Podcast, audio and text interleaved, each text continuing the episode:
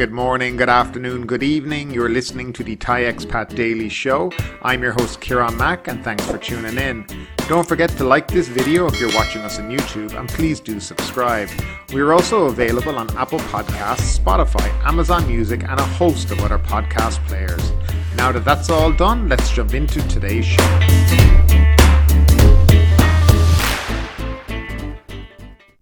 Well, hello there, and welcome back to the Thai Expat Daily Show. I'm your host, Kieran Mack, as always, and today is Friday, the 7th of October, 2022. Now, before we start today's show, don't forget to like this video. Please do subscribe to the channel. Share this video if you can, and don't forget to hit that notification bell so that YouTube will let you know when we upload our next video. So now that that's all said and done, let's jump into the first story of the day. Ratsadon Group demands House dissolution. A political activist group demanded on Thursday that the House of Representatives be quickly dissolved, with clear election rules in place to allow voters to elect a new government. The Ratsadon group said a general election should be held as soon as possible and vowed to begin piling pressure on political parties to force the government to dissolve the lower house. A general election is scheduled for no later than May 7th next year on the assumption that the House completes its four year term on March 23rd. Although nationwide polls are due in seven months, the Ratsadon group said they favoured a much quicker return to the ballot boxes so the people could decide on the future of the country. We will not sit idle and wait for that time to come, said the leader of the group. Ratsadon demands the House be dissolved to immediately return power to the people, she said. The demand was announced at Thammasat University as people gathered there to mark the 46th anniversary of the October 6, 1976 massacre. The group said it would hold activities targeted at political parties to exert pressure on the government to call a snap election. It also demanded the Constitutional Court rule on two controversial organic bills on the election of MPs and on political parties to kickstart the general election. The Election Commission was urged to set clear pre election rules and the Cabinet to inform all state agencies to prepare for a general election. The Ratsadon group urged voters to support parties in the democracy camp to keep the Senate from having a vote in choosing a new Prime Minister. A Prime Minister needs at least 376 votes at a joint sitting of the House of Representatives and Senate under the current Constitution. If a political party wins 376 seats, it does not need an input from any other party or the senators in choosing a prime minister.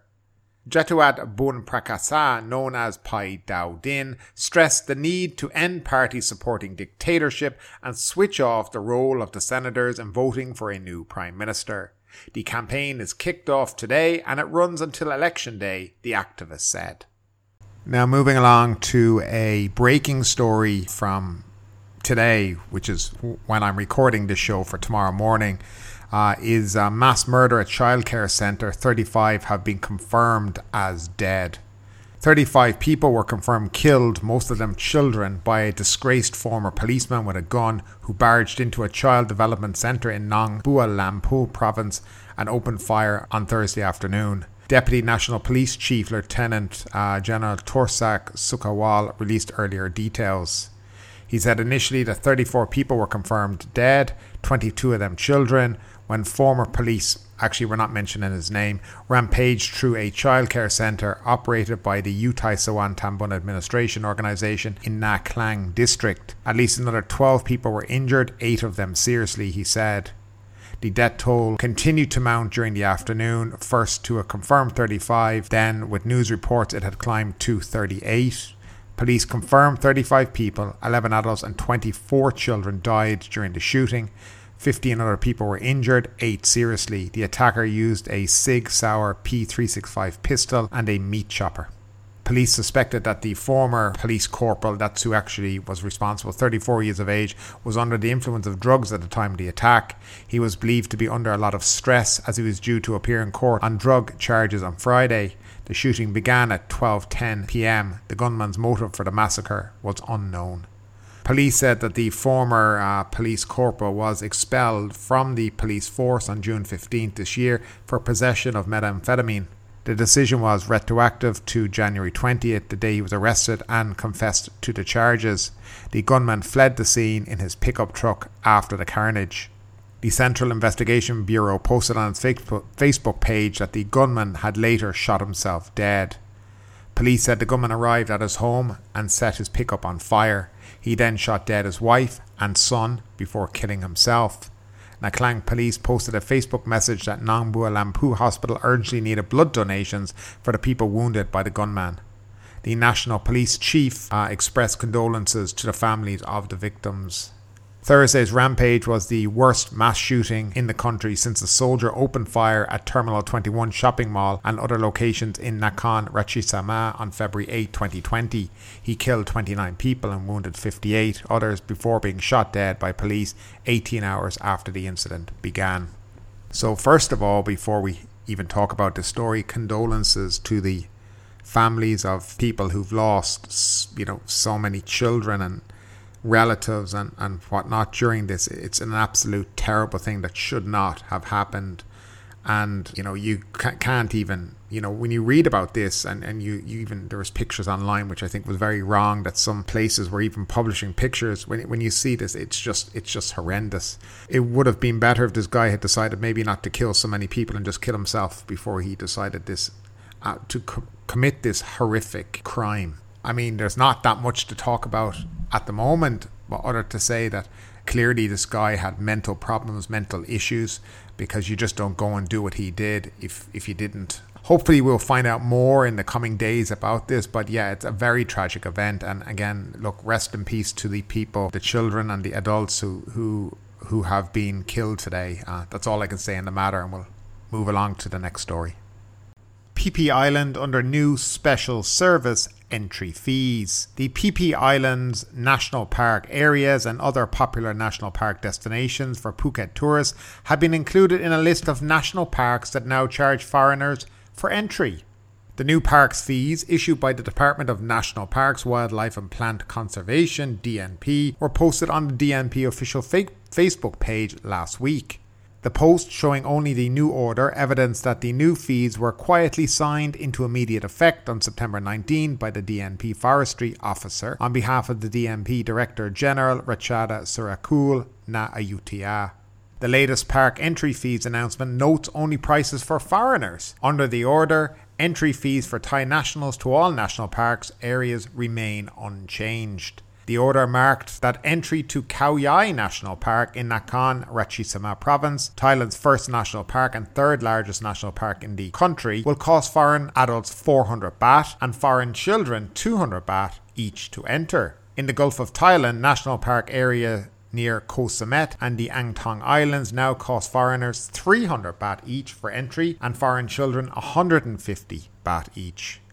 Entry to the um, Phi Island National Park, including the areas of PP Don uh, Island, PP Leh Island, and Bamboo Island, uh, will cost foreign foreign adults now 400 baht and foreign children 200.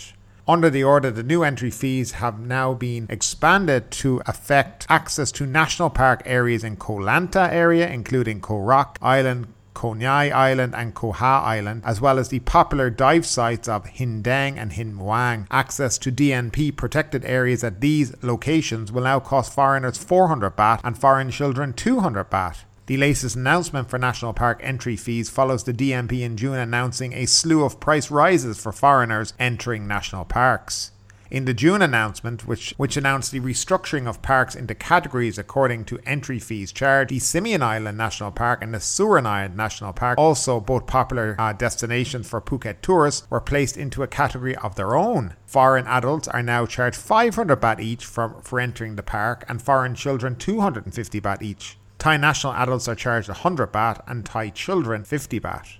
So there you have it. Yet again, the Thai government because that's who it is. You know, the Department of uh, the National Parks and whatnot. Um, yeah, that's the government have decided. Yeah, it's it's it's up the fees time for everything. You see, this is how they're, they're planning to make up for all the money that they've spent during the pandemic. Now, I, I don't know if we can say that's a good or it's a bad idea. It's probably a bad idea at the beginning when you're trying to kickstart your tourism and get people back to the country. You know, for it to be announced that well, actually, we put all our fees up everywhere and everything's going to be extra expensive now. I mean, Thailand Aren't really helping themselves in this matter right now. The continuous talk, as we spoke in yesterday's show, about you know wanting really only wealthy tourists to come visit. I mean, they might as well just say that. We don't want your backpackers anymore and the two, three star hotel people. We don't want you anymore. That's we only want rich, wealthy people coming to this country, and we're going to put the prices up for everything. And that's and that's in essence what it is. That's what they're doing. I'm not sure when the country is struggling to attract tourists, it's the best thing to do. It's bad press.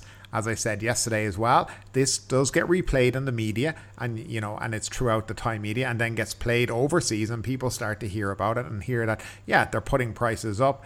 Uh, for no particular reason, by the way. You're not getting any better facilities when you turn up there. You know, you go to Similan Island, couple of shacks with some toilets possibly on it, and that's it. And it's not as if they're limiting the amount of people that go on these islands when they are meant to limit, by the way.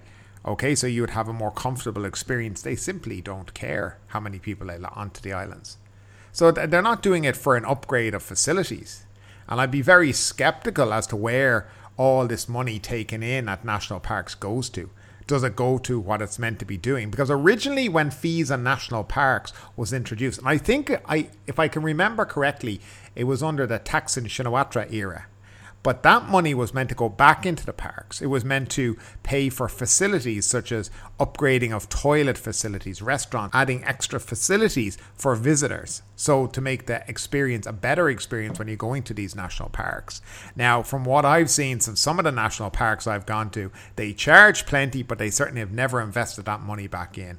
And it would be, I mean, at the end of the day, it's a very easy thing for that money to disappear. You've got a guy sitting at a desk. How do you know how many people pass through every day? So, yeah, I, I mean, you, you put the prices up, but where is the money going? That really needs to be the question. And an answer needs to come uh, exactly. But they will never be transparent about this because to be transparent, well, they'd probably have to figure it out themselves first to be able to be transparent to the public and other people. But nevertheless, what do you think about this, guys? Do you think the prices? And when I, uh, by the way, when I talk about the prices, you you can see that um, the price for a Thai is significantly cheaper. Now, I don't really have a problem with Thai people getting it for free, even or you know whatnot. I mean, national parks. I don't think a citizen of any country should be paying to go into their own national park. You know, especially if they're paying taxes all the time. Um, a national park should be owned by the people of that country. So I also think charging Thai citizens even to enter is completely wrong. I don't agree with that at all. I don't see it wrong, maybe charging foreigners, but a nominal fee. But 400 baht, and you have a family with a few children, starts to add up. You're talking 15, 1600 baht to go into a national park for a couple of hours for what? Looking for a toilet that doesn't exist, you know? I mean, I don't know. But I'd love to know, guys, what you think about all this. Do you think it's good value? Do you think it's a rip-off? What do you think should be the kind of the focus for the government at the moment in relation to tourism? I'd love to know your thoughts as always, guys, down below in the comment section.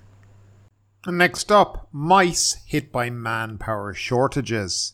The MICE, Meeting Incentives, Conventions and Exhibitions segment in Thailand, is seeing a strong rebound this year, but local operators are struggling to prepare enough manpower to serve the market, says the Thailand Incentive and Convention Association.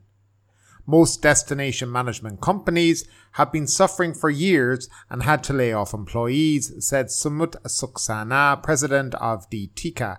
Now that the businesses have started to recover, we cannot replace the employees fast enough. Mr. Sumate said that the strong growth stemmed from the relative speed of Thailand's reopening when compared with regional competitors. The MICE business is recording positive momentum, particularly from meetings and incentives, he said. There are a lot of events planned for the year, end of year because of year of pent up demand, said Mr. Sumata. He said estimated revenue in the fourth quarter might reach 60% of the same period in 2019, a year the industry described as being overwhelmed. The current market has not fully recovered because the Chinese have not returned, which has been attributed to the nation's zero COVID policy. There has been an influx of MICE visitors from Singapore and India, as well as travellers in the sector from Europe, Australia, and North America, said Mr. Sumate. With the APEC summit planned for Bangkok next month, he said many five and six star hotels were fully booked, which prompted MICE groups to reschedule their meetings and incentive trips until after the event. Mr. Sumate said a wide range of food and activities in Thailand remain appealing for clients in the corporate segment, in addition to the weak baht that benefits foreign arrivals.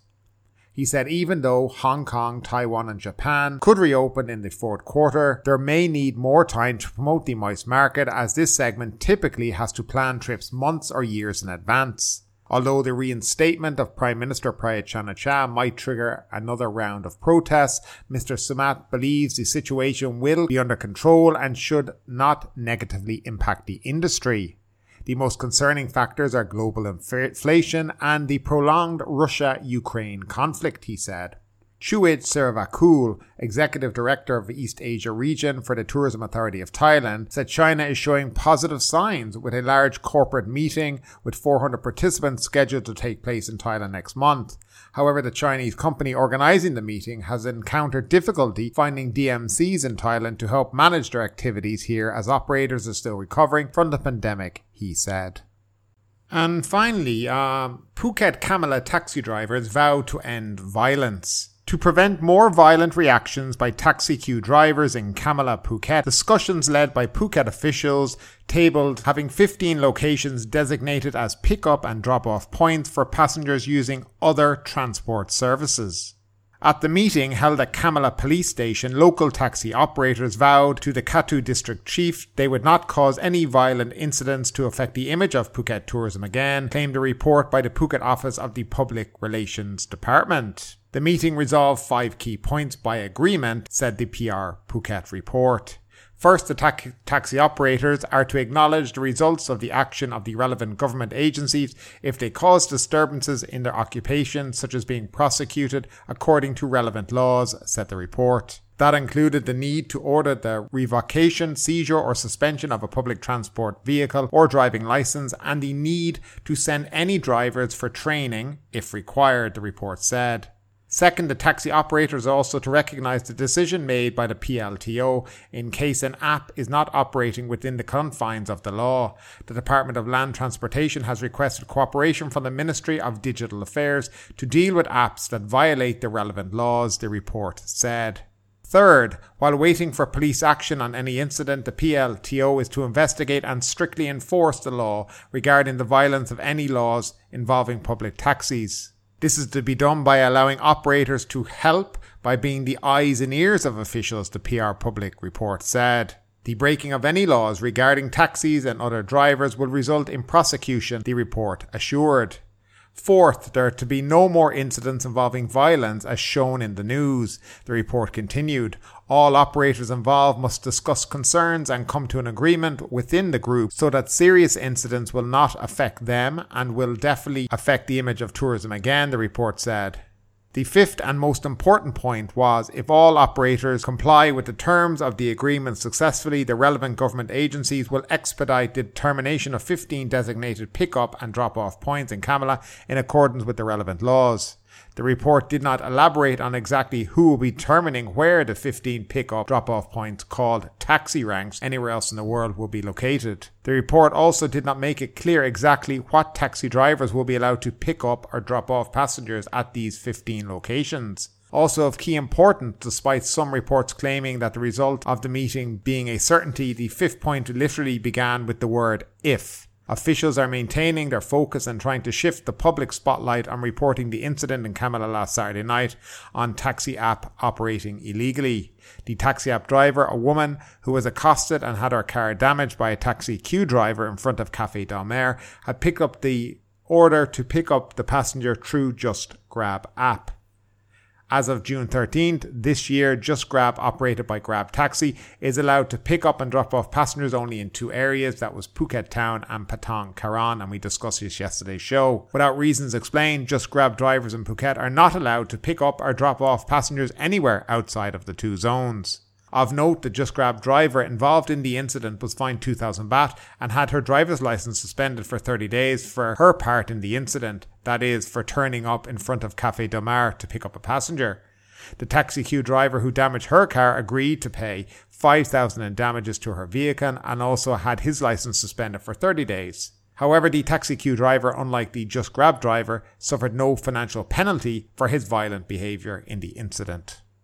But ultimately, with this story or anything else that stood out to you today, I'd love to know your thoughts in the comments down below. Because yes, this is a news show, but it's also a conversation. Now keep that conversation going. Make sure you like this video, subscribe to the channel, share the video, and do all the good stuff that does help that YouTube algorithm. But ultimately, my name is Kieran Mack. You've been listening to the Thai Expat Daily Show, and we will see you next time.